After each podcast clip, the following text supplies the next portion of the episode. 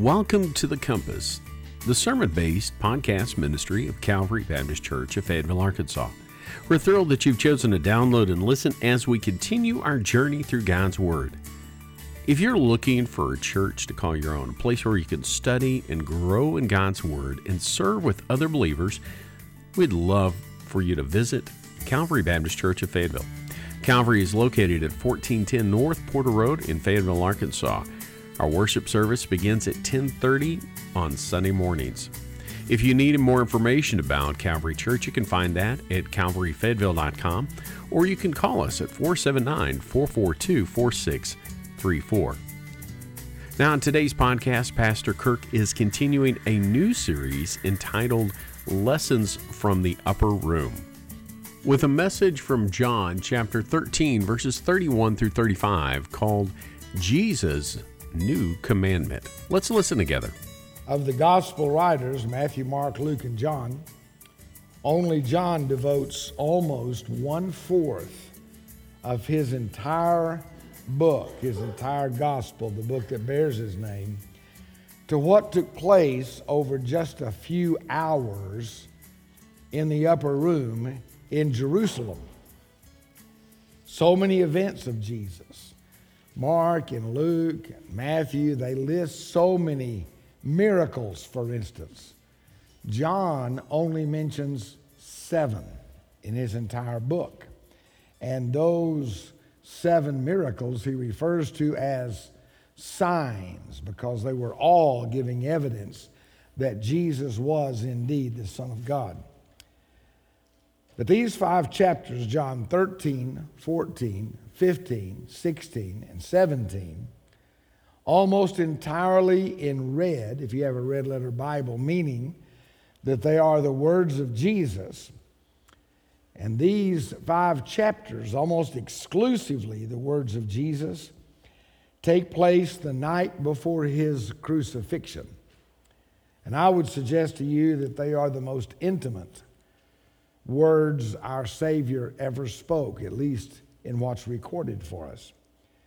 The entire gospel story is told in these five chapters.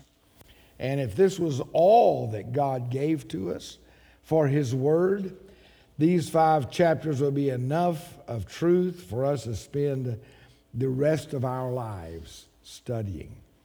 Now, we focused last week on the first three or four verses of John chapter 13 and related some things regarding this event that was, without doubt, the most stunning, the most astonishing, the most surprising thing that Jesus ever did. It is lost to a great deal on you and me today. We see it, we kind of remark that Wow, that was a great expression of humility. But we don't understand, because of our culture, just how shocking this was. When Jesus got up from the Passover meal, from the table where he and his disciples were reclining, and he took off his outer garment, he wrapped himself in a towel, he got a water basin, and he began to wash his disciples' feet. All of them, all 12. Even Judas, the great betrayer, the one who was a son of perdition that is in hell today.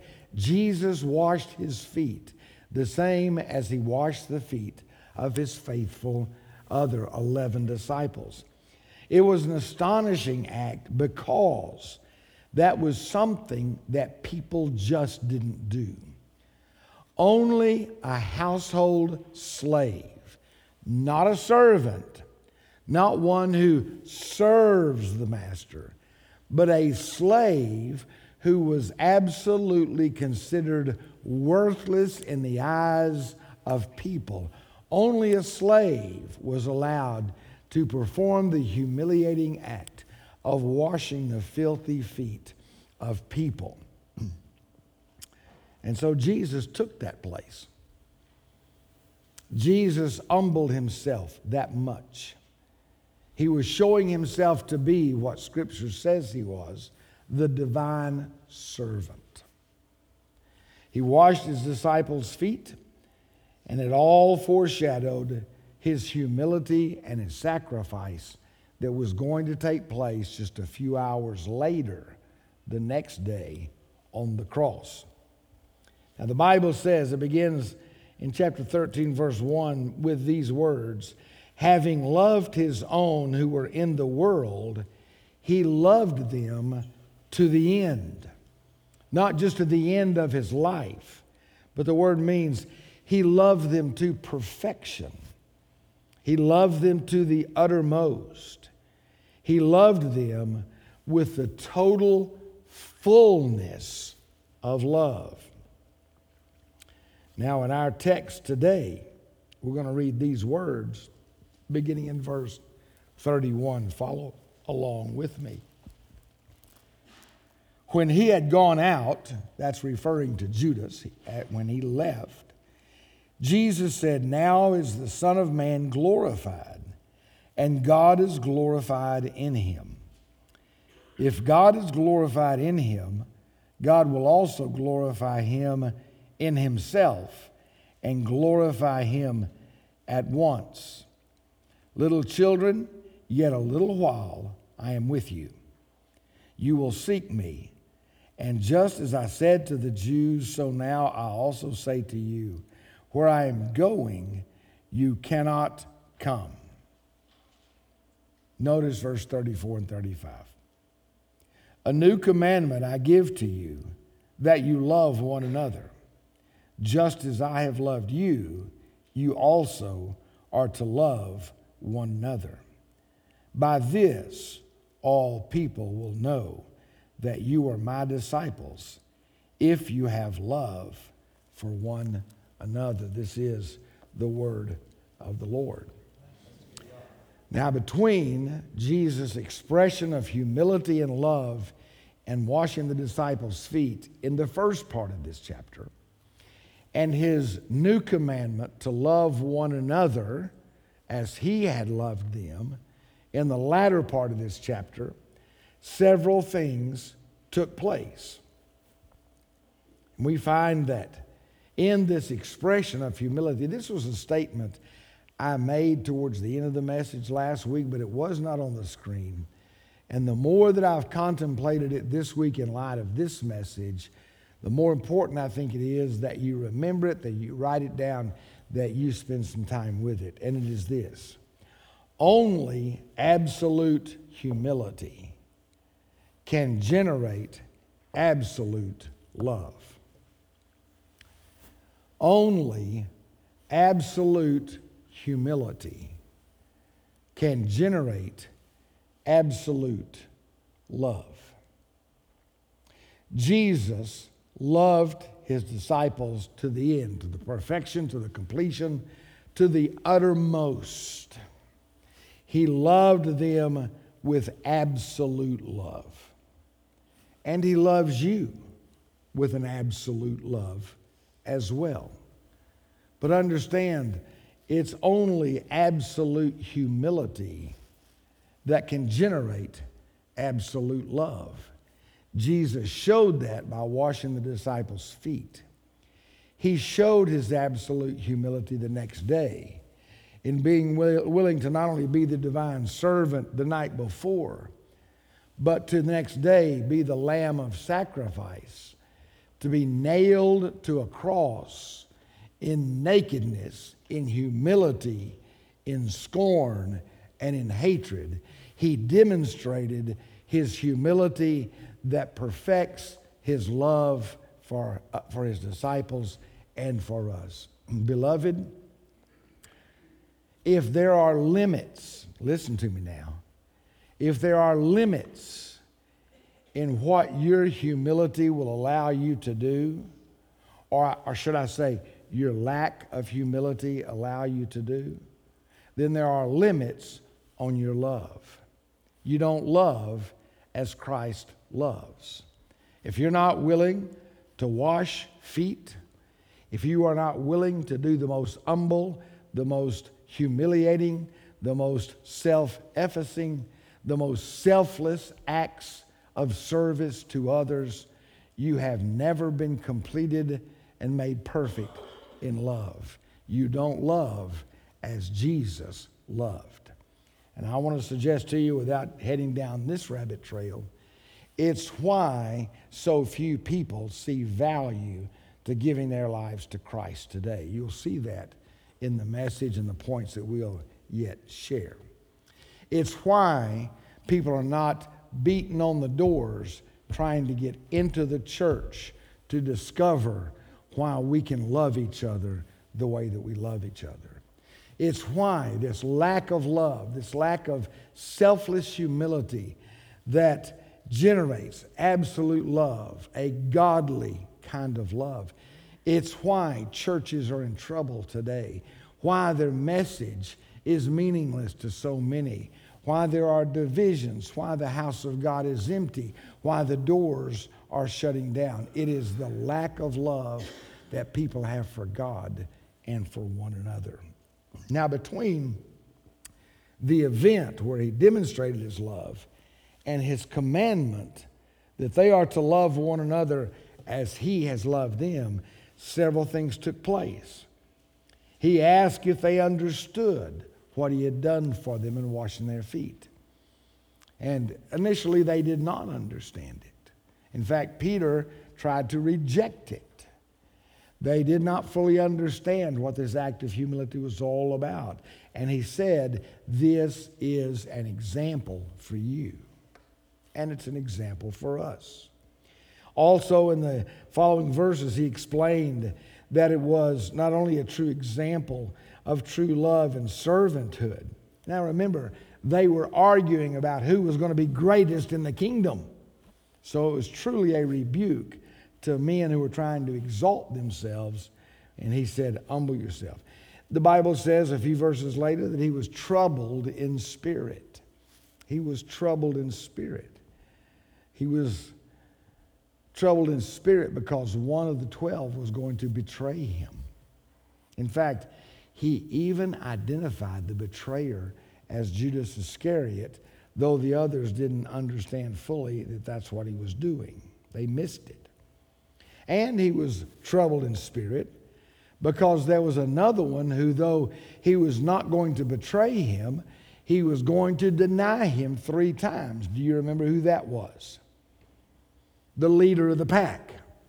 It was Peter.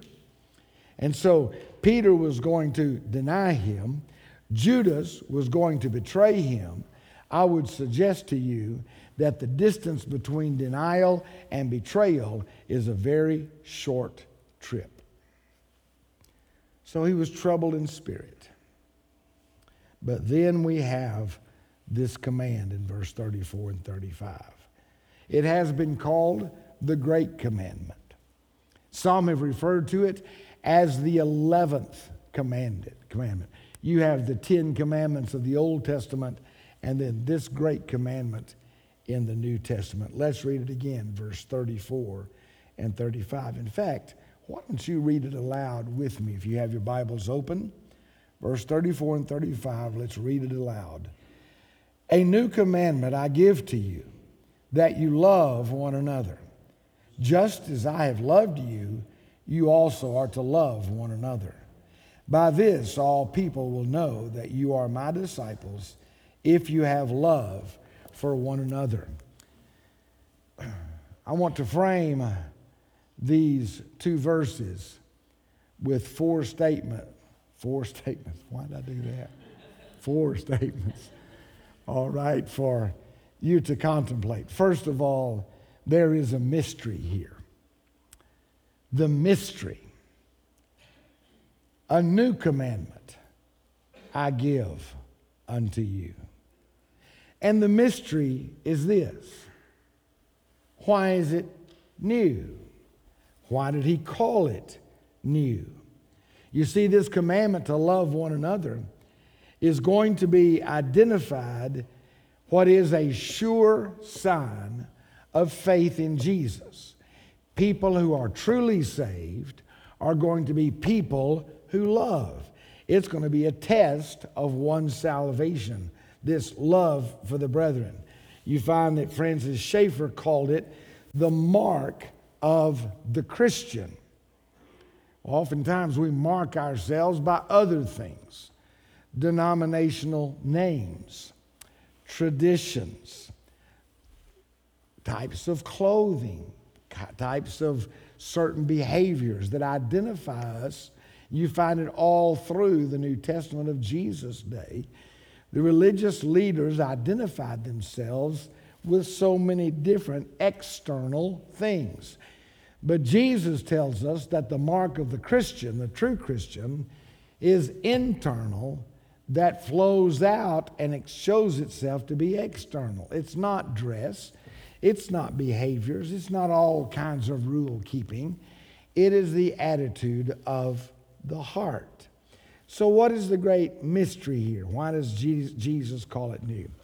Well, follow the track with me. Keep in mind that in Jesus' day, the Bible that he knew, the Bible that he would have read from, the Bible that was the only Bible that the Jewish people had, that people had in his day, was the Old Testament. They did not have the New Testament. The New Testament was taking place, right? It was going to be recorded for our generation and other generations before us. But in Jesus' day, all they had was the Old Testament. It was basically divided into four parts. Do you remember? There were the books of the law, basically the first five books of the Bible. Then there were books of history, and the book of law also contains some history, but there are books that are primarily historical books, like Joshua and, and others uh, of his time. Then there are books of poetry. It's not the kind of poetry we're used to, but it's poetry nonetheless. The book of Job, the book of Psalms, Proverbs, Ecclesiastes, Song of Solomon. And then you have the fourth section, which were the prophets. Now, oftentimes you'll hear in Jesus' day, when you read in the Gospels, they'll kind of abbreviate that. They'll refer to the law and the prophets, okay?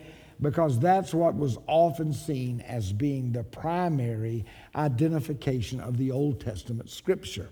But they included the books of history and the books of poetry as well. Keep in mind that the Word of God is here and why it is so detailed, why it is so long, is because it contains information, but it also contains inspiration, okay?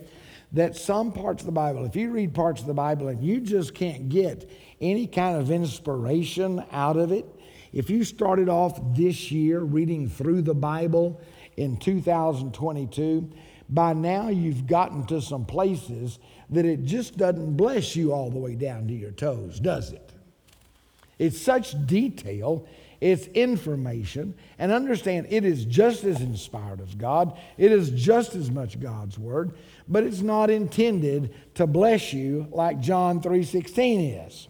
Okay? Information and inspiration. But all they had in Jesus' day was the Old Testament. And that Old Testament, the heart of it, were the commandments of God. Specifically, I'm going to get it right this time the Ten Commandments, all right? The Ten Commandments given to Moses on Mount Sinai, God with his own finger wrote those commandments in stone tablets. Ten Commandments. And understand there were other commandments, hundreds of them, that dealt with certain things like judicial type law, how the government of God's people would run, and how uh, they would deal with uh, people who broke laws. There was not only judicial, but there was also Levitical laws. This dealt with the priesthood, the garments of the priesthood, the actions of the priesthood. There were also uh, dietary laws that were given to uh, help keep the people uh, healthy about certain things to avoid in eating and certain things uh, that you were to eat. And aren't we thankful that God released us from a lot of that in the New Testament? You can go eat you some fried shrimp for lunch. There's a lot of things you can eat. You can eat you some catfish. You couldn't do that if you were an Old Testament Jew. Understand, God has liberated us from a lot of those details that identified the people of God. And while it seems sometimes almost minute and it seems unimportant, it kept them together as a people. Until the New Testament, when we see the true fulfillment of what is the true people of God. You see, the Jews were viewed as people, the people of God in the Old Testament, but understand that the church today is the true fulfillment of true Israel. Now, most of us, many here, tend to think there's going to be still a real special plan for the Jewish people at the end of time. I'm not so sure we can count on that because we are true Israel. And Jewish people who trust the Messiah also are. But so are the Gentiles who are just as equal in standing before God's eyes. Now, all of that's more than you asked for today. But understand, in the Old Testament, there was the law, particularly there were the Ten Commandments. But by the time we get to Jesus, by the time he comes along, the Jewish leaders and their scholars had taken the Ten Commandments and the other commandments, and they had expanded them so much that it was this huge, burdensome uh, uh, container of laws, things that Jesus didn't even, or that uh, Moses or God didn't even prescribe. For instance, in the Ten Commandments, it said, Remember the Sabbath to keep it holy, right? And so their scholars asked the question well, what does it mean to keep the Sabbath? And so they invented a number of things.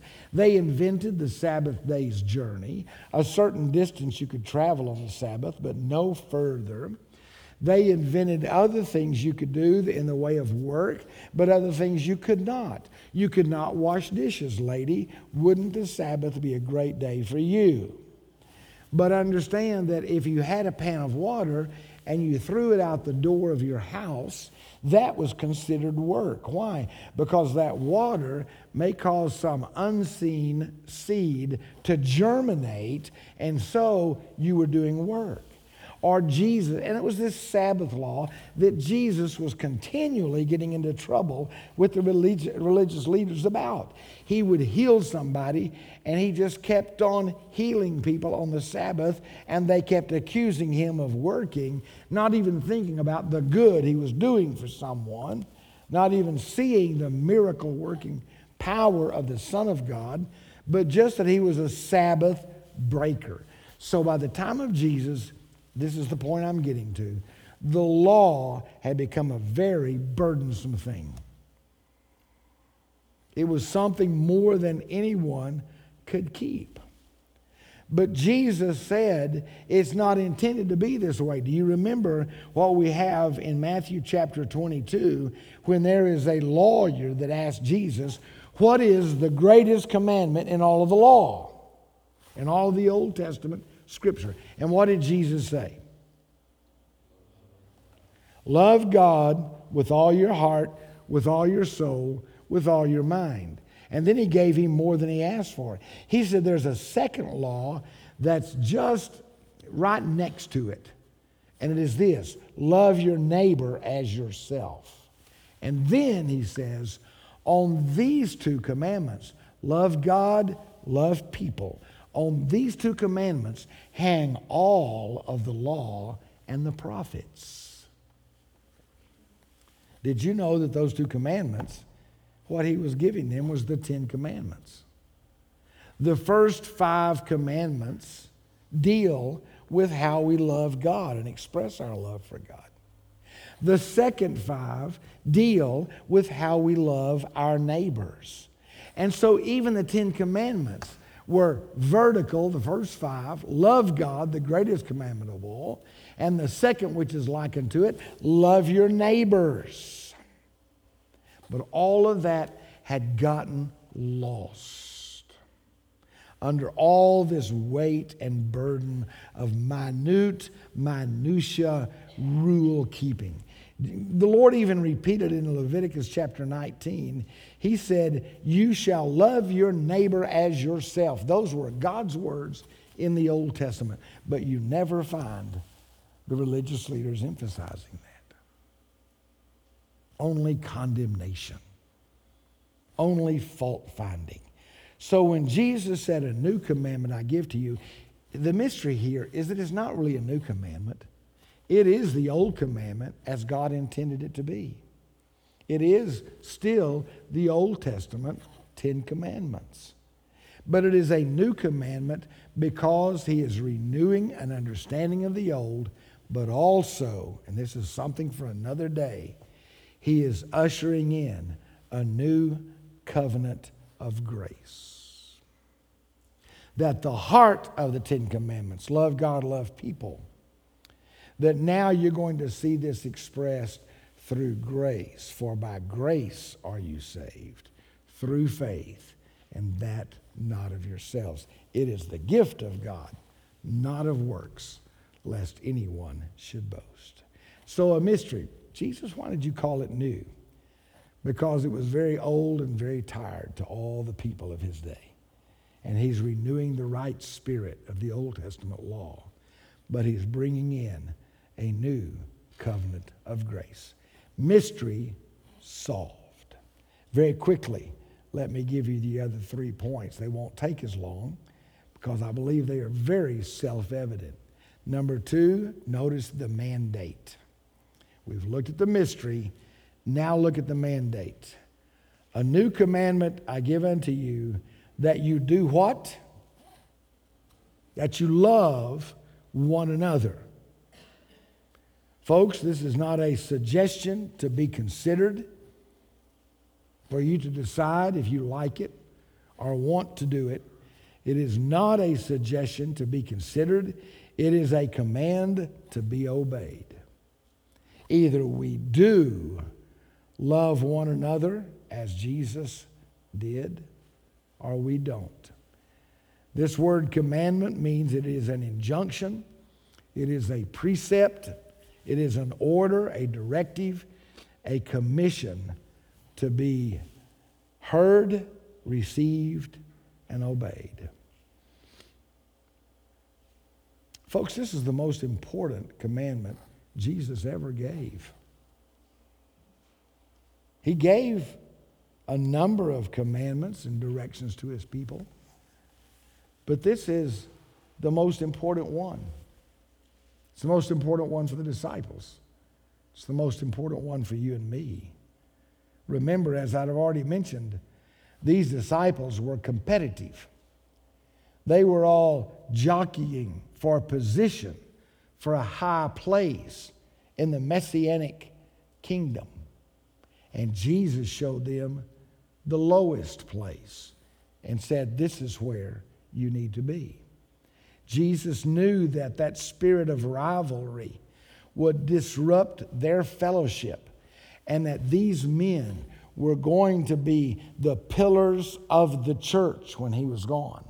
That in the book of Acts, when the Spirit comes in his fullness, that these men are going to be the preachers, are going to have to lead the church they are going to have to be the ones to initiate and to follow through with the Great Commission, which is to go into all the world and preach the gospel to every creature. So it took a great commandment to prepare them for a great commission. And knowing that their spirit of rivalry and competitiveness, that that would cause it all to unravel and that's why he is saying now, love one another, love people as I have. That's why at the very end of his words in this upper room in John 17, he's going to be praying for the unity of these men to be unified in spirit and in love so that they too could love one another to the end. He expected them to do the same. This is, I remind you, the mark of the Christian. It should be the mark of the church. Word number three notice the manner. The manner. And we could even say the measure. He gives it to us with these words Just as I have loved you, you also are to love one another. You know, if he had just said, A new commandment I give to you that you love one another, and skipped that phrase and said, By this shall all men know that you're my disciples, it would have made this a lot easier. But you see, he elaborated on that love. He said, This is what love in my kingdom looks like. It's not love like you want to love, it's not a human kind of love. It is a divine kind of love. Just as I have loved you, you also are to love one another. In manner, it was to be the same. In measure, it was to be just as great. Listen to me. God gave them a command that they could not fulfill in their flesh. You can't do it either. Not one of you. Not one of you can obey this command, although it is a direct directive from God Himself, except for the fact that you've been born again and the Spirit of God resides in you. And through the Holy Spirit's power, by yielding yourself to the Holy Spirit of God inside you, you can do things beyond human capability. That's why he's going to say later on this evening in the upper room, he's going to say, Greater things than I have done, you are going to do. The greater works of Jesus. They are done through the power of the Spirit. So we ask the question, he says, just as I've loved you, how has Jesus loved them? Exactly how has he loved them? I could give you a list of ways, but consider these. He loved them unconditionally. Wouldn't you agree? I mean, they didn't deserve his love. These rough and tumble fishermen, these devious and deceitful tax collectors. There was even one of these men that was a zealot he quite possibly had been an assassin that carried up his sleeve a long knife and knifed in the back Romans every, every chance he got when no one was looking. Listen, when Jesus called his disciples, he called people that had far less credibility to their name than you did. But listen to me. That doesn't mean you were any better because you were just as lost. You were just as lost. He loved them unconditionally. He didn't select them on the basis of what they had to offer to his kingdom. He didn't say, okay, I've got 12 shots here. I want to be sure that I get a good, you know, a good bookkeeper. I want to be sure I get people who are good leaders. I want to be sure I get good people who are, are good at this or at that. He wasn't building an organization the way a lot of people are trying to build churches today. Jesus built his disciples and loved unconditionally, unconditionally from those he dug up somewhere down underneath the bridge on the bad side of town. Today, churches are so quick to try to reach the pretty people, the people without big, bad issues or troubles, and they're trying to build church the exact opposite way of the Lord. He loved them unconditionally. These men were champion underperformers performers. They were the number two seed Kentucky Wildcats going up against number 15 seed St. Peter's, whatever they are. And by the way, they're still there, aren't they? That's amazing. They were slow to understand. They were always slow on the uptake. They almost always said and did the wrong things. They were calling down fire from heaven on people when Jesus was wanting to show them love and grace and mercy. They were often motivated by the most selfish of goals. He loved them unconditionally, just like He loved you. And still loves you today. He loved them extravagantly. Extravagantly. Remember that stunning act of humility. These guys, if they didn't get the message, they could have bragged for the rest of their lives. Hey, look at these dogs. They were washed by the Son of God. He loved them extravagantly. And He has lavished on you and me. The word lavished on you and me the riches of His grace. He loved them sacrificially. They would see just how much the next day.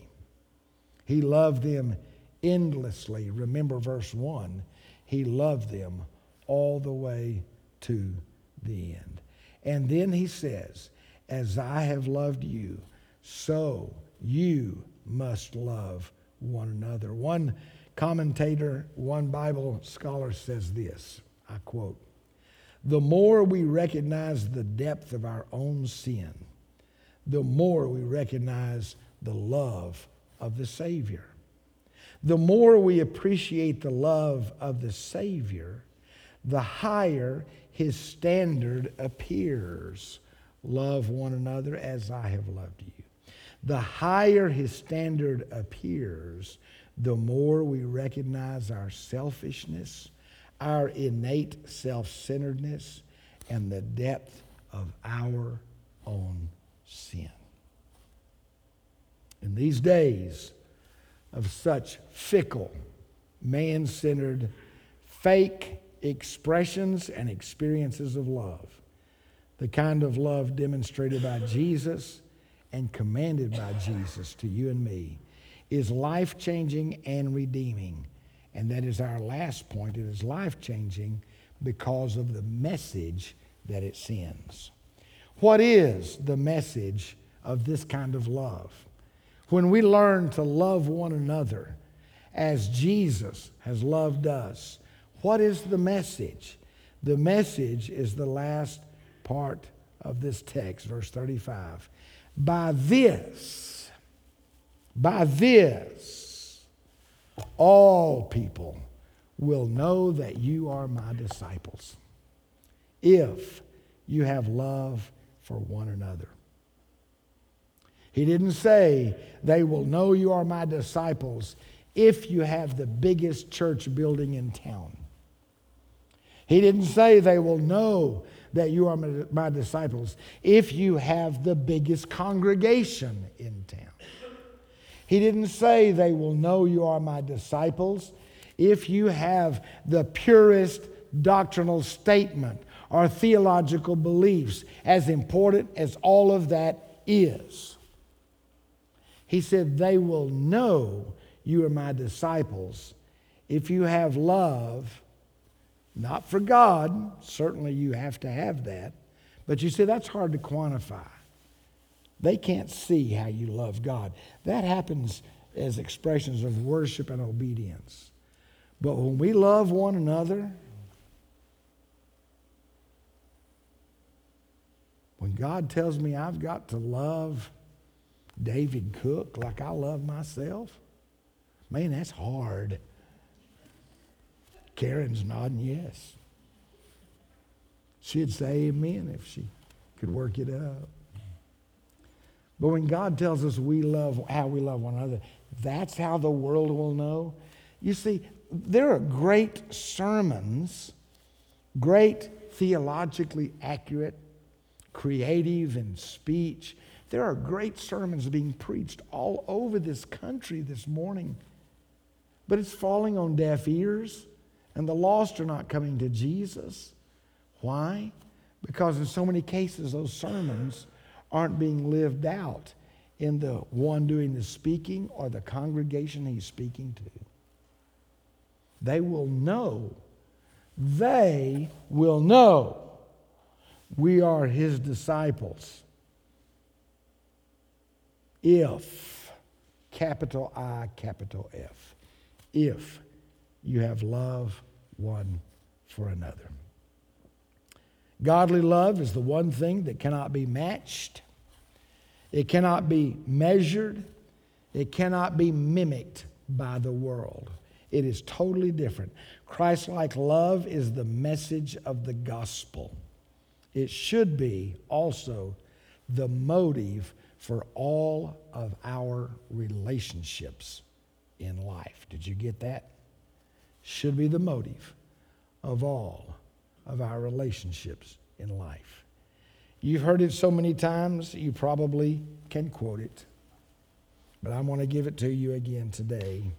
In fact, I think it's there in your worship guide. These are the words of John White in one of the books that he wrote. The church that convinces men that there is a God in heaven is a church that manifests what only a heavenly God can do. That is, to unite human beings in heavenly love. He explains miracles of healing, powerful preaching, superb organization, they all have their place. But there is nothing on earth which convinces men about heaven or that, listen now, awakens their craving for it, like the discovery of Christian brothers and sisters who love one another. Now, listen the sight of loving unity among believers arrests arrests the unbeliever. It crashes through the barriers of his intellect. It stirs up his conscience and creates a tumult of longing in his heart. Why does it do that? Because he was created to enjoy the very thing you are demonstrating. When Creator Jesus knelt down and with his own hands scraped together dust, dirt that he had already created, and began to shape and to form a human being, the first man, the first Adam. And when he shaped his head, his hands, his feet. And when he worked on the details of eyelashes and the mechanism of an elbow, aren't you glad you have one? And when he worked on all these details, and he fashioned his organs and how they were to work, a miracle piece of machinery that gives life. And when he created an eyeball that could see the world all around him, he also put something inside that first man and that first woman. He put inside of them a longing for God, a God consciousness a God awareness that asks the question what is out there? How did all of it come to be? Questions that your dog and your cat or your chimpanzee, if you've got one, how not a single animal created thinks the same things or understands. Only man did he breathe the breath of life into. And he created a longing for God, a longing that even in the beginning, that was going to be satisfied and was going to be awakened and drawn by seeing people who maybe are so opposite, so different from one another, not related in any way by blood or family, to see those people loving one another sacrificially washing one another's feet, serving one another gladly, not in haughtiness or seeking recognition, giving deeply of themselves, and giving away love to God in worship and love to one another in service. He formed the first man that when he saw that, and every man or woman, boy or girl that has lived since or is living today, that they have that same longing. They're looking for. And you know what they're doing? They're looking for love in all the wrong places. Can only be found. Only the love that satisfies, only the love that saves is found in this kind of love. Take this with you. This new commandment is simple enough for a toddler to memorize and appreciate. Even a toddler can learn a new commandment I give you love one another. Yet it is profound enough that the most mature believers, like you and me, are repeatedly embarrassed at how poorly we comprehend it and put it into practice. Love one another. Father, thank you for the truth of your word, for this commandment that overwhelms us, this commandment that we could never accomplish in our flesh. But through your Spirit, I pray that we would love you and love one another, that would, we would be expressions of Jesus in our world today. And I ask this in his name. Amen. Our heart's desire is that you grow and understand the direction God has for you in your life. We hope that by listening today, you are one step closer to discovering that for yourself. If you live in Northwest Arkansas and are looking for a church to call your own, we invite you to reach out to us at Calvary as we study and serve together. We meet for worship at 10:30 on Sunday mornings at 1410 North Porter Road in Fayetteville, Arkansas. If you wish to find out more information about Calvary Church or simply contact us, you can do that through our Facebook page or at calvaryfayetteville.com. Until next time, remember that God, His Word, and His people can provide direction for life.